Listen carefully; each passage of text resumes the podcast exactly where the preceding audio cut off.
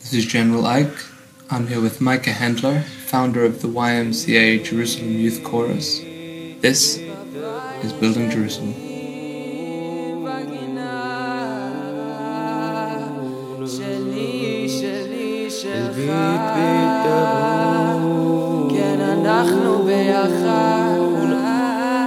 واهلا بالحبايب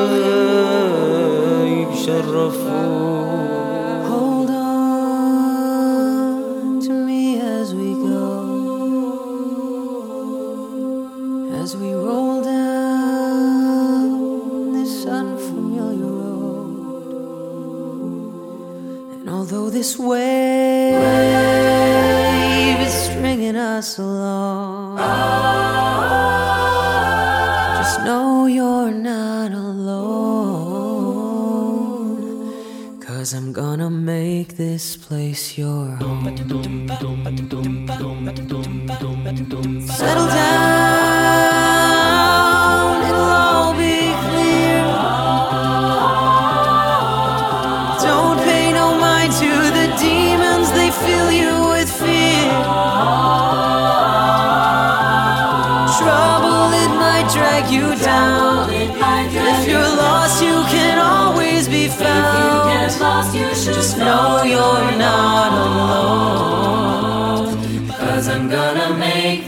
place your home.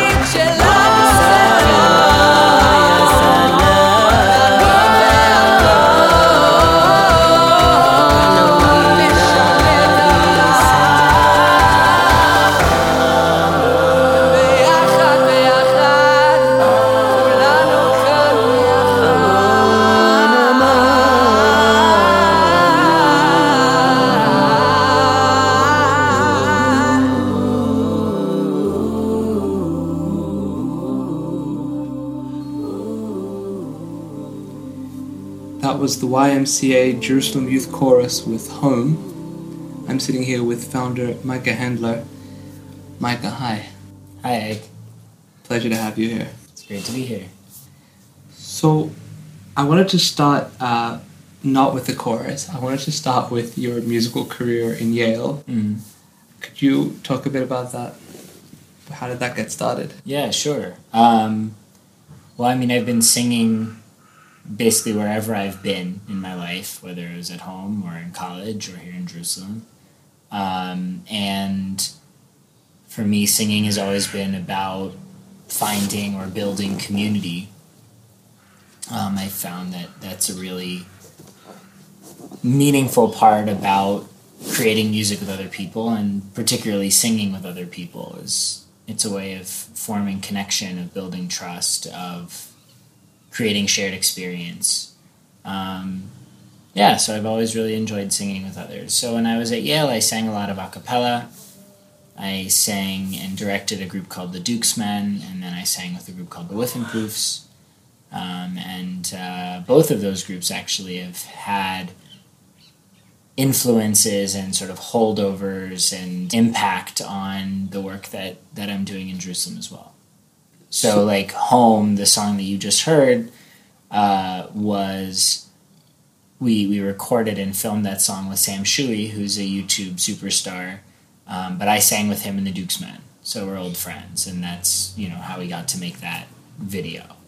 Um, or like with the Whiffenpoofs, different groups. The Whiffenpoofs are the oldest collegiate a cappella group in the United States, or really in the world.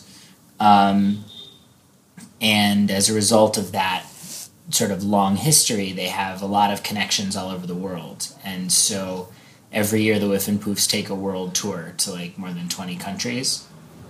And so a number of the people who I met, with whom I met in different countries with the Whiffenpoofs, I've now sort of kept relationships with because that's, you know, because they were great people and I like relationships with people. And um, some of them have then turned into chorus hosts as well, like uh, our friends in Japan or uh, other contacts from the Yale singing community.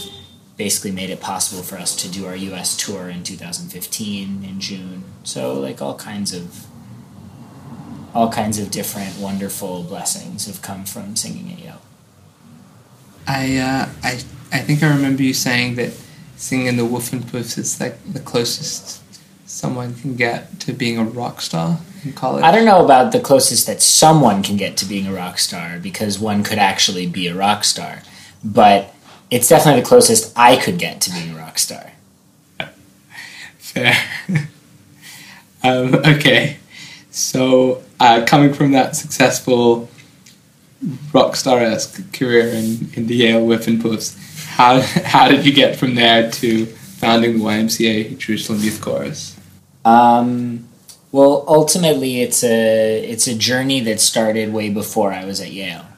Um, I, you know, as I was saying, I've been singing since more or less I was born, and singing has always been for me about finding community um, and then building community. When I was in high school, I saw that I could start. Um, uh, if I started a singing group, I could actually create a new community, a circle of friends where there hadn't previously been one. And I was like, wow, that's really cool. Like, I want to do that. And I could empower people by showing them that they could sing. It's like I could, I could give them the gift of their own voice, which was like really cool. And so I wanted to do more of that. Around that same time, when I was in high school, I participated in the Seeds of Peace uh, program, which is a summer camp and dialogue program for teens from conflict regions and Americans. And um, when I was at camp, I was, you know, I had come, you know, thinking that I had a fairly educated and robust background in the Israeli Palestinian conflict. And what I learned in these sort of dialogue groups was really that I had a very robust understanding of 50% of the story, um, which blew my mind. Not because I thought I knew everything, but because the things that I didn't know were so obvious, but I couldn't see them because of the way I had been educated about this place. Um, and so that was a very powerful experience for me in terms of not just what I learned, but also in terms of the meta process of how education can both close or open somebody's mind. Because I felt my mind had been closed. And then through dialogue, it was opened. Could you tell us a bit about what some of those obvious things were? Yeah, so growing up, I went to a Jewish school through sixth grade, and I came from a fairly sort of down the middle American Jewish, like Zionist family. And, you know, I was, I was taught things like basically any criticism of Israel is basically rooted in anti-Semitism, or um, you know the Palestinians, you know, just resent you know Israel because they like hate Jews or you know, things like that um, that completely ignored the very obvious realities like no maybe they don't like Israel because they were kicked out of their homes or because they're living under oppression or because their cousin was killed by the police or you know there are all kinds of different you know, things that you know again are like pretty obvious but i couldn't see them because i had been taught otherwise um, and i'd never been exposed to any of those stories Right. um, and I'd been taught through a filter that effectively made me blind to any of those stories or facts that I might have picked up along the way because it has sort of a counter argument to everything, or it's like, oh, but that's really propaganda, or oh, that's really, you know, not, you know, not the real version of the truth, or you know, something like that. Um, so in dialogue, it's a very powerful process because you're sitting there with somebody who you know you can trust because they like prevented you from like falling off a ropes course or they like helped you with whatever problem you were having yesterday or you've built this relationship with them. And then when they're talking to you about how their like cousin was like shot in front of their eyes like playing soccer and they're like crying, like they're not lying to you. And it's not propaganda and you know that that's true. And then you're like, wow, that's A, really messed up. And B, why didn't I know things like this? Why couldn't I see things like this? Um, and so it was a very powerful process for me um, in terms of what I learned, and then in terms, again, of the meta level of how education can open or close somebody's mind because um, my mind had been closed. And then through dialogue, it was opened. Um, and so I became a very strong believer in that kind of a process because it changed my life. And I stayed involved with Seeds of Peace. And the more time I spent involved with Seeds, the more I saw that music could work even in a context like ethnic conflict where people are supposed to have nothing in common and hate each other, um, music could still work as a community building force, as a way of creating shared identity, as a way of bringing people together, not in a cliche sense, but in a way of really like doing something together and doing something together that that brought together a sense of who we are. That like because we're doing this thing together we are part of the same thing. Um, and i saw that that was very powerful at camp in terms of just like even the camp songs that people would sing um, that they had a strong sense of identity built into them.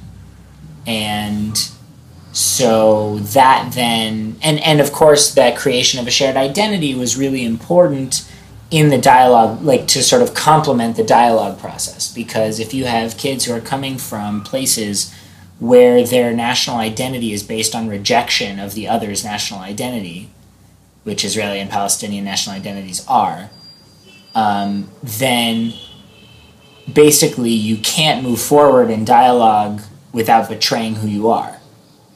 You know you can't actually really acknowledge somebody else's identity without saying that it delegitimizes your own if the only way you define yourself is as like an israeli or palestinian like national person. Um, whereas if you have a new shared identity as like for in this case the identity of the seed of peace or just the seed and the goal of a seed is to like listen and create new relationships and be empathetic and learn new things then all of a sudden if you're doing those things you're still fulfilling who you are because you're also a seed you know whereas otherwise you know you might be still dealing grappling with the challenges that that poses for your national identity but it's not your only identity.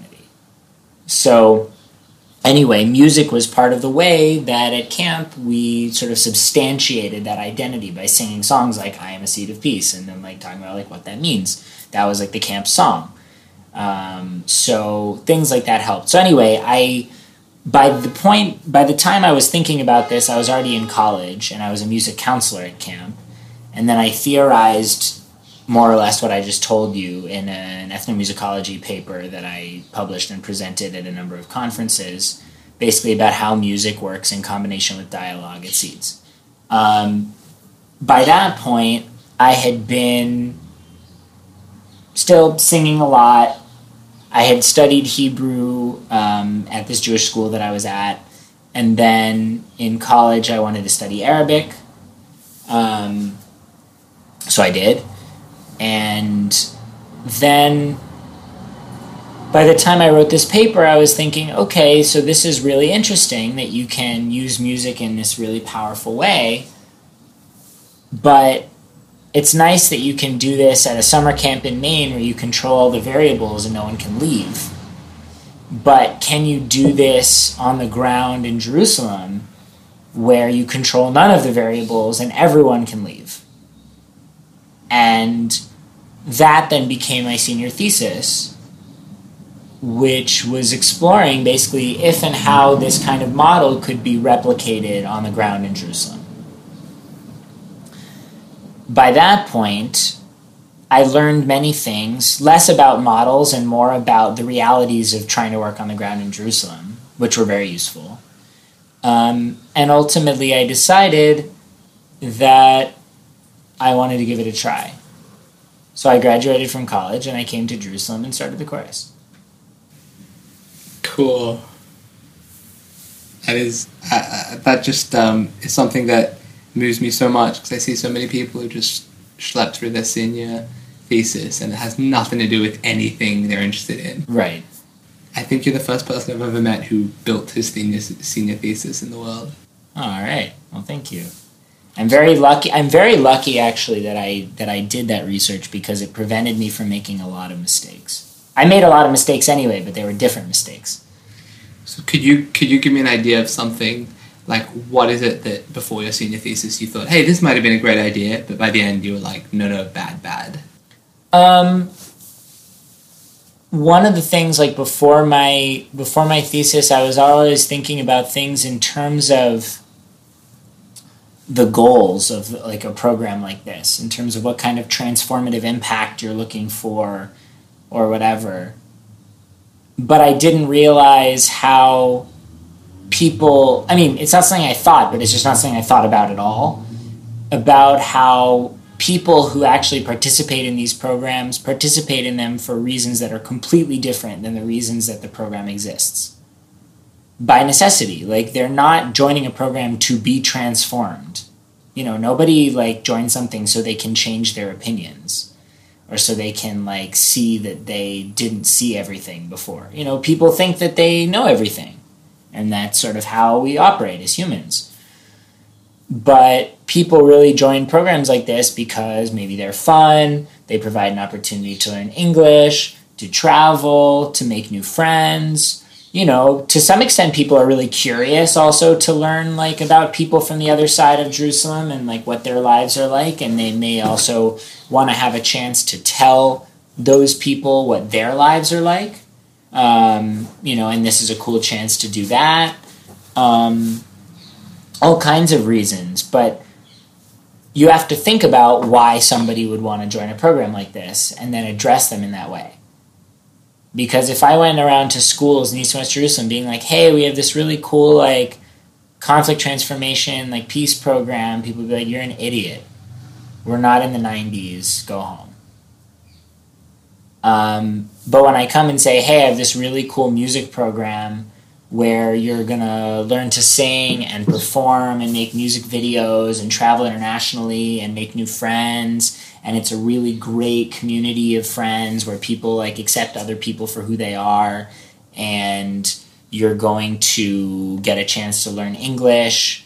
And um, you're also going to have a chance to tell people from the other side of jerusalem like what your life is like living in jerusalem and whatever you would want them to know because like they have no opportunity otherwise to like learn about you. Um, and you can also hear what they have to say. Um, and it's going to be really amazing you should audition. You know and then people are like oh that's cool like i could do that. And like some people don't. Some people once they hear that there would be like jews and arabs in it will say like halas like i don't want to be involved. Like lo bishvili um, and some people would even go so far as to intimidate other people to say like you shouldn't do it. But there are enough people who think that that's cool and who are open enough even if they've never had an experience like this before but they think it sounds cool. And so they'll try it. And then they get hooked because it's awesome. And it becomes their family. I mean not their only family but a family for them. And uh, that's a very powerful thing. So that's something like before, before you did your senior thesis, you would have been a lot more focused on what's the transformational thing going on, whereas afterwards you're more like, hey, how do we have fun here, kids, and then the transformation sort of happens. Well, no, not that. Not so much that I'm not focused on the model or the transformative impact, but I know when to talk about it and when to talk about other things. Right. Gotcha. So you, you have to present something like this differently to different people. That people don't join programs like this for the reasons that donors would fund a program like this, Right. Got it. um, or a reason that academics would be interested in a program like this. Like they're all different ways of talking about it, um, and that's really what I learned when I saw like why people were joining certain programs and not other programs and how the way the program was structured and marketed basically to the youth um, impacted what the programs could do and who joined and why they joined. And that's really what I learned in my thesis. So it was very interesting. And it helped me to not sound like an idiot when I went into school as my first year. So what sort of uh, mistakes did you end up making anyway? Oh, well, every day there's a new one. Mostly, the hardest part has really been things that I have to deal with like organizations and have to deal with management and have to deal with um, how to build teams and structures and how to work within structures that might not work and all those things um, that's definitely been the hardest part consistently. Um, and I think that that's not because that's objectively the hardest challenge, but it's because I had experience already with the other things. Like the hard part is like dealing with the Israeli Palestinian conflict, hmm. but I'd already spent eight years like working on that and learning about it and learning how to address it and learning the nuances of it and whatever, whereas I had zero experience managing a project. So that was the hardest part for sure, and is the hardest part still. Okay, so what? So moving from like your your list of mistakes, what was the moment for you where you were like, "Wow, this is happening"? Um, well, the moment that I was like, wow, this is happening was actually during my last year in college when I had decided that I was going to go to Jerusalem to start this project, but then I was trying to figure out how to do it. And I was trying to find funding and I was trying to get advice from people and I was trying to find connections. And everyone kept telling me I needed to talk to Forsan Hussein, who at that time was the CEO of the Y um, where the chorus is based now. Um, and everyone was just saying, you have to talk to Forsan, you have to talk to Forsan, you have to talk to Forsan. So I got connected to Forsan and we were having a Skype call. I was still in the States at this time. And he was asking me about who I was and about my vision. And then he switched to Arabic to see if I could follow along. And then he switched to Hebrew to see if I could follow along. And then it became a job interview. And then he basically said, How would you like your project to start at the Y? I was like, Wow, that would be amazing. So that's when I really thought, Wow, this is like happening. Because then it had like a base on the ground. It was like a real thing that was rooted in Jerusalem. Um, so that was a that was definitely a big break. Um, and we've been at the Y from the beginning.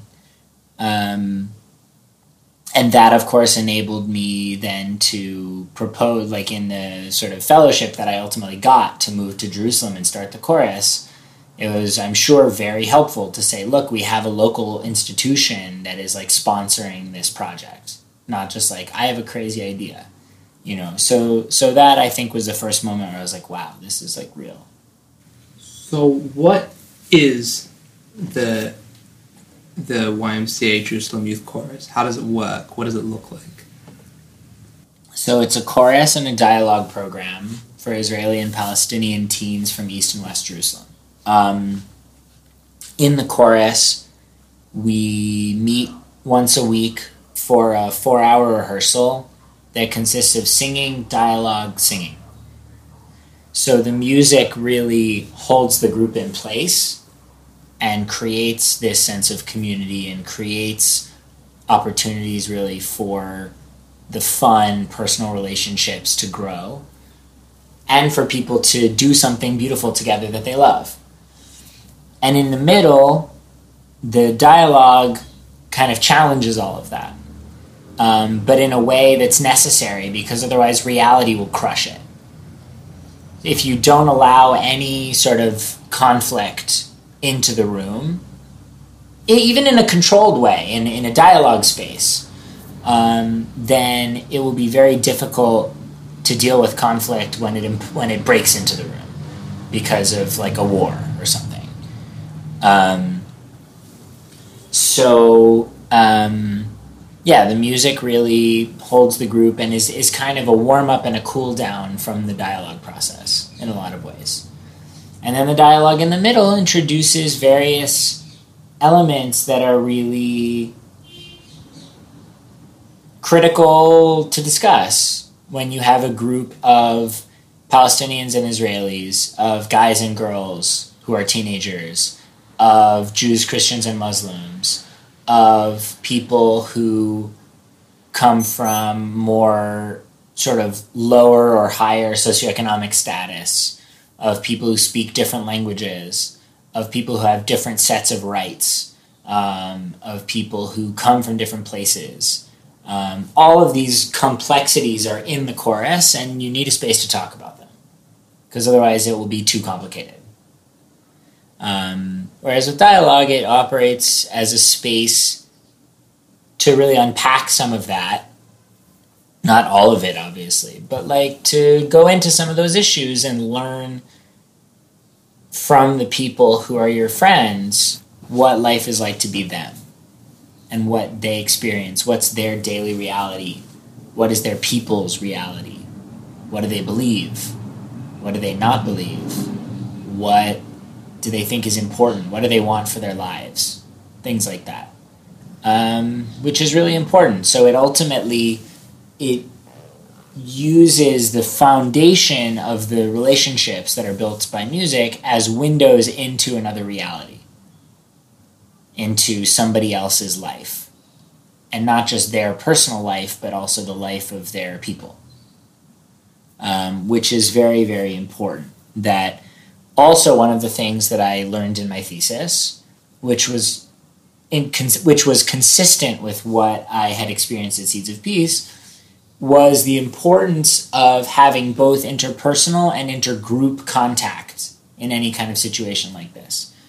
What I mean by that is that the interpersonal contact is contact on the level of you and me as human beings talking to each other. It doesn't matter where you come from, doesn't matter who I am. It's like we're people. That's it. And we don't represent anybody. Doesn't matter that you come from this neighborhood or I'm from that religion or doesn't matter. Like we're both tenors and now we're going to sing together whatever song. That's the interpersonal level. The intergroup level is with those same two people saying, "Okay, so we like did that thing as tenors, but you're also Palestinian and I'm Israeli and you are Muslim and I'm Jewish and our lives are different." and we were taught different things in school and we were taught different things by our parents and i want to tell you what i think this city looks like or should look like and then i want to hear from you what you think and what you grew up being taught. And that's the intergroup level, where you're using that individual human being as a window into a whole other experience. Um, and not just an experience of that individual, but an experience of that individual as a representative of a group. Where what I learned from you about what you were taught in school as a Palestinian, I can then learn is part of the Palestinian narrative, not just like what you believe. Um, so that's very interesting. So that's it's really important to have both of those kinds of interaction, and I think that's one of the reasons why the chorus has been successful and has been able to weather a lot of the challenges that have afflicted Jerusalem in the last five years. Like we met through the Gaza war in 2014. And we met actually more during the war because people asked for more dialogue sessions.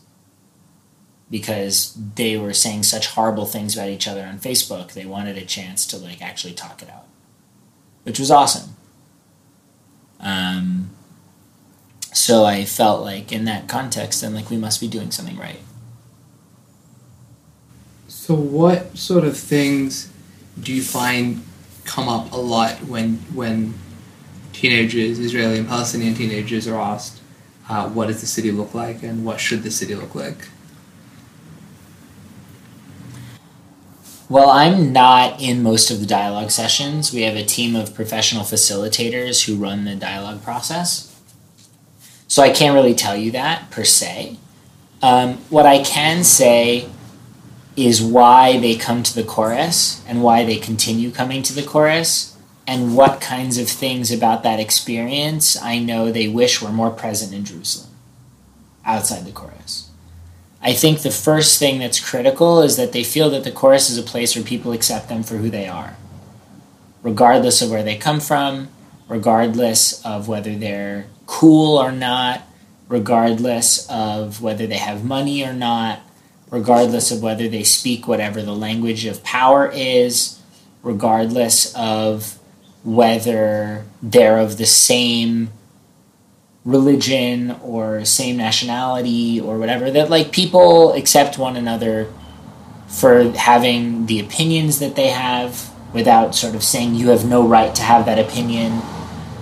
That it's an open space where people really respect one another and love one another. And that i think is something that certainly is not the dominant reality in jerusalem. I would say jerusalem is a city that's characterized by putting people in boxes and building walls between yourself and others who are different from you across any line, whether that's a religious line, a national line, a line of gender, a line of whatever. It's like if you're different from me, then like we should be as separated as possible. Um, and I should like own this space and you shouldn't. Right. I feel like that's a dominant paradigm in Jerusalem.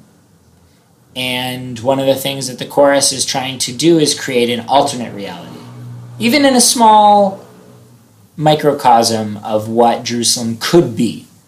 That if people had the opportunity to really meet as equals and to create something beautiful together and build relationships, and ultimately see that the kind of space that's created is one that's better for everyone, then I think the city could look a lot different if there were more spaces for people to do that. But right now, the dominant reality is one of separation. It is one of inequality, profound inequality, across national, religious, gender, socioeconomic lines. And it is not one that encourages collaboration. It is one that discourages doing anything with anyone who's different from you and I think that's a great shame, and it causes a lot of injustice and a lot of offense and a lot of suffering to a lot of people. So in the chorus, I think the reasons why really I think that's the number one thing that people cite is like why they continue to come back to the chorus is because it feels like a home for them which again brings you back to the song that we opened with is like home i'm gonna you know, if you're if you're thinking about the lyrics of that song, they really speak to the chorus process. It says, "Settle down, it'll all be clear. Don't pay no mind to the demons; they fill you with fear. Trouble it might drag you down. If you get lost, you can always be found. Just know you're not alone, because I'm going to make this place your home." Which is really, I mean, again, we didn't write that. That's Phillip Phillips, genius, but. Um, it really describes exactly what the chorus is, and it really is a home for the singers in the chorus, and that's why they come back. Um, despite the fact that people outside might tell them that it's bad or that they're traitors or give them a hard time, or you know, one singer even switched schools to stay in the chorus. Um, that basically her friends were like, okay, you can choose like being friends with us or leaving the chorus, and she's like, I'm gonna stay in the chorus, so she switched schools. Um, so it's a very powerful thing for these kids. And it's a very powerful thing for me also to see and to be able to experience and to be able to be a part of. Um, the thing that we haven't talked about yet is, of course, the performance element, which is the third part of the chorus model. That we use the music as a way of building community, and we use the dialogue as a way of taking that to the next level in terms of the inner group understandings. And then the performance part provides a common goal, which is critical, that people actually are working together to create something beautiful together. And it creates a platform for spreading the messages of the group at the same time through our performances. Both our live performances and our vir- virtual performances, whether that's like through a music video or through our new album. Um, and that's really important because people are actually proud of what they create. Because we're actually, it's not just like a cute program, but we actually create music that's worth listening to. So when the kids are on stage or when they're in the recording studio, they, you know, are really proud of what they are doing and they're proud of what they have to offer. And they're proud to be part of a group like this. And that is really important. So I want to take us back a couple of steps here uh, and talk about that creation of home for the teenagers in the choir. And I'm interested in this uh, in a practical sense for like what you actually did, and also in in the broader sense of a lot of people in one way or another find find ourselves in situations where we're divided by race or gender or language or politics. And the really easy thing to do is to knuckle down into into those groups and build walls. And so for those of us who are either in in in a little uh, bunker ourselves or for those of us who are walking into a room where we have some element of influence and we see a lot of bunkers and we see a lot of people who naturally want to stay in their clusters. What what's did you find uh, with this choir? What sort of lessons really came through with you regarding like dealing with that sort of situation? I think the most important thing, really in any situation, but particularly situations where people are coming from different places, is to meet people where they are. Rather than saying, this person should believe what I believe because it's true. Even if it is true, um, maybe they don't and certainly science and, and, and particularly with all of the political strife right now in the US, people are sharing more and more of these sort of videos about how not to change somebody's opinion. And the best way to not change somebody's opinion is to confront them with the facts that they're wrong. Um, because then they just double down and say, no, well, you're wrong. um, it doesn't matter if you've destroyed their argument. Um, that it's really important to build emotionally a sense with that person that you and they are on the same team. Even if you're divided by one thing, that there's something else that unites you. And then from that relationship to engage in a dialogue where dialogue is different from argument in that the goal is not to win, but the goal is to listen. Not just listen one way, but ideally that both people will be listening and sharing, but not with a goal by the end to win an argument. Um, and that's really, really important. Even if at the end you're trying to influence somebody, even if at the end you're trying to kind of win. But if you go into it saying, like, I'm going to beat you, then, like, they're not going to listen to you because nobody wants to have their opinion changed. They have an opinion because they think they're right. It's the definition of an opinion. Um, so I think that that's really important is to go into things, even in situations where it's extremely difficult to do so with as much empathy and as much openness as possible. Um, that doesn't mean one needs to like compromise on your own beliefs.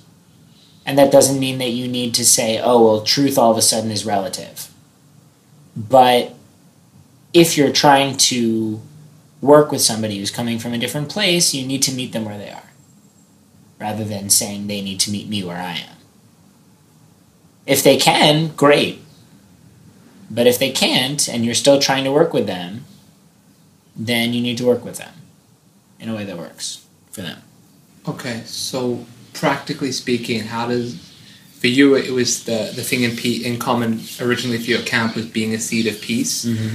and in the choir it's being part of the choir. Yeah. What are some other examples, real world, that you can see of people getting into a sort of emotional situation that transcends their boundaries? Well, I mean, if you think about the US right now, as an American, like the US is on my mind a lot right now. And what's so distressing is that we already have a built in shared identity as Americans, but people seem to have lost whatever grounding that provided. Um, and that has been replaced by basically political beliefs or skin color or immigrant status or sexual orientation or whatever. Um, I think ultimately, you know, in the US, that there's a great advantage that people have that at least at the end of the day, we're all part of the same country. You know, it's not like in Jerusalem where you have two peoples who are engaged in a generations long ethnic conflict. Like, it's slightly different. Slightly different, not that the US is not grounded on generations of ethnic persecution and conflict, but it's a different scenario. And at the end of the day, everyone's still an American. But what that means, it seems to me, is now sort of up for grabs. And uh, that's both a challenge and an opportunity. I think it's a challenge in that people have lost, in a lot of ways, the sense that we're all on the same team.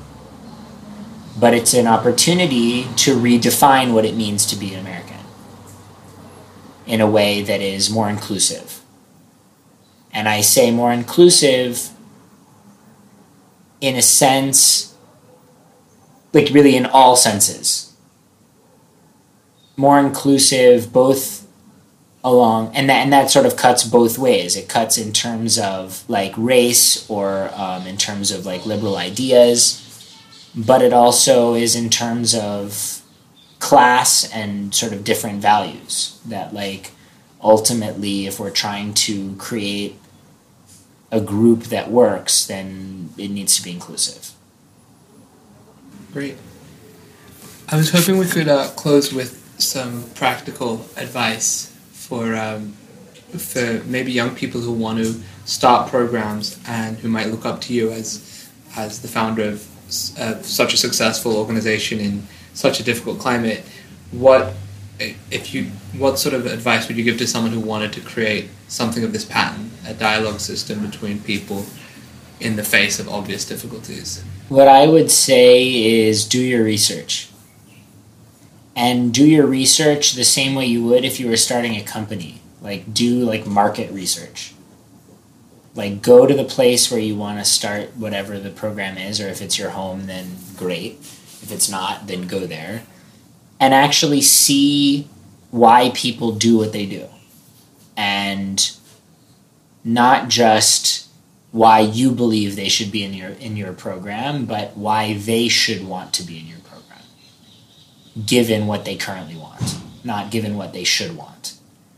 Um, and if you can meet them where they are, then you can have a place to start, And because then people will want to join you. Okay, and once you've got everyone in the same room, how do you make it the first step towards something better rather than another uh, mini civil war? Um, I think that comes down again to the model. And I think it's critical, and this is based on not just my experience, but also on the social psychology literature on intergroup encounters, that you have both interpersonal and intergroup contact in a context where everyone has a common goal that they're working towards, that they care about. Um, and if you have those three elements, then you've got a pretty good shot. If you don't, then you have a much less good shot. Okay. And what are some uh, pitfalls to avoid starting out something like this? Um, I mean, some pitfalls would be obviously not doing what I just said to do. um, I think another pitfall would be trying to expose the group to sort of the public too soon. Like, it, if you're trying to create a safe space, that's like really critical. And if people aren't comfortable with what they've done, and then all of a sudden you're like going to the press, then people could start freaking out. Um, we again went to press pretty soon, but we started and have concentrated honestly on more sort of international press, where as opposed to local press, because international press is safer. Because people at home are less likely to read it and then bully you in school the next day, and that was a deliberate choice in the beginning, and now we're sort of interested in both, but um, you know things happen the way they happen. Um, Another thing is that we don't let any journalists into dialogue ever. Because dialogue is a safe space and it's not a space for somebody to then be able to use what you say against you. Or even if they're not going to, just to have the feeling like you don't know if they're going to use what they say against you, what you say against them, you. Um, because the point of dialogue, again, is that it's a safe space where people can be free to say what they believe without being judged and you can only create that safe space with the people who are in the room if you've already built an expectation with those people that those are the ground rules of the discussion. But you can't do that with like every random person who comes into the room and wants to like listen to see like what Israelis and Palestinians think about each other. Um, so that's another really important thing is to respect the feelings and need for safety of the people who are in this group because doing anything like this takes a lot of courage. And you have to be really brave to go against your society or to go against your community to try to create something new. And so to also respect that. Okay, cool. Well, Micah, uh, I'd love to take us out with another of the wonderful songs from the YMCA Jerusalem Youth Chorus. Cool. Do you have uh, something in particular you'd like to share with us? Um, sure. I'm thinking what would be the most appropriate for building Jerusalem, thematically speaking. And I would say, um, yeah, maybe our mashup, our mashup for change is good. We take a bunch of different pop songs and put them all together, but they're all pop songs with a very specific message. And uh, they're a message of really acting and being there for those who are different from you. Great. So let's do it. All right, we're just going to hit that. If anyone wants to hear more of your music or support the YMCA Jerusalem Youth Chorus in some way, what would you recommend? Go to our website, www.jerusalemyouthchorus.org, and you can hear our music, you can watch our music videos, you can order our new album, you can support us in other ways, you can volunteer, you can help bring the chorus to your country or city. Um, there are all kinds of ways that you can get involved. That URL again? JerusalemYouthChorus.org. Great. Thanks so much. Thanks, Ike. From Jerusalem, I'm General Ike. I've been here today with Micah Hendler, the founder of the YMCA Jerusalem Youth Chorus, and this is the Jerusalem Youth Chorus with Mashup for Change. Some nights I stay up, cashing in my bad luck. Some nights I call it a draw. Some nights I wish that my lips could build a castle. Some nights I wish they just fall off. But I still wake up, I still see your ghost. Oh Lord, I'm still not sure what I stand for. Oh, for? Most nights I don't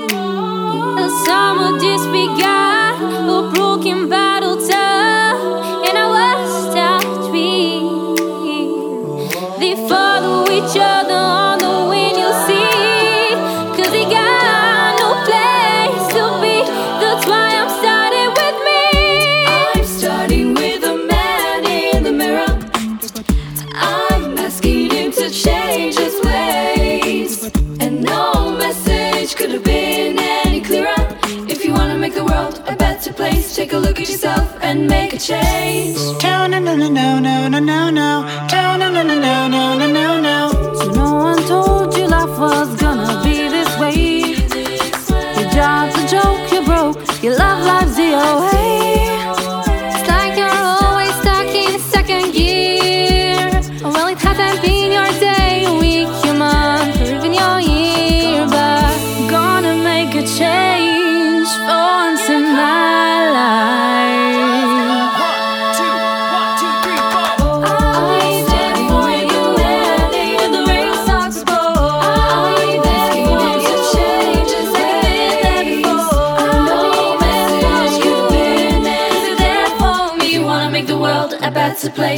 look at yourself and make a change. Oh, stay with me.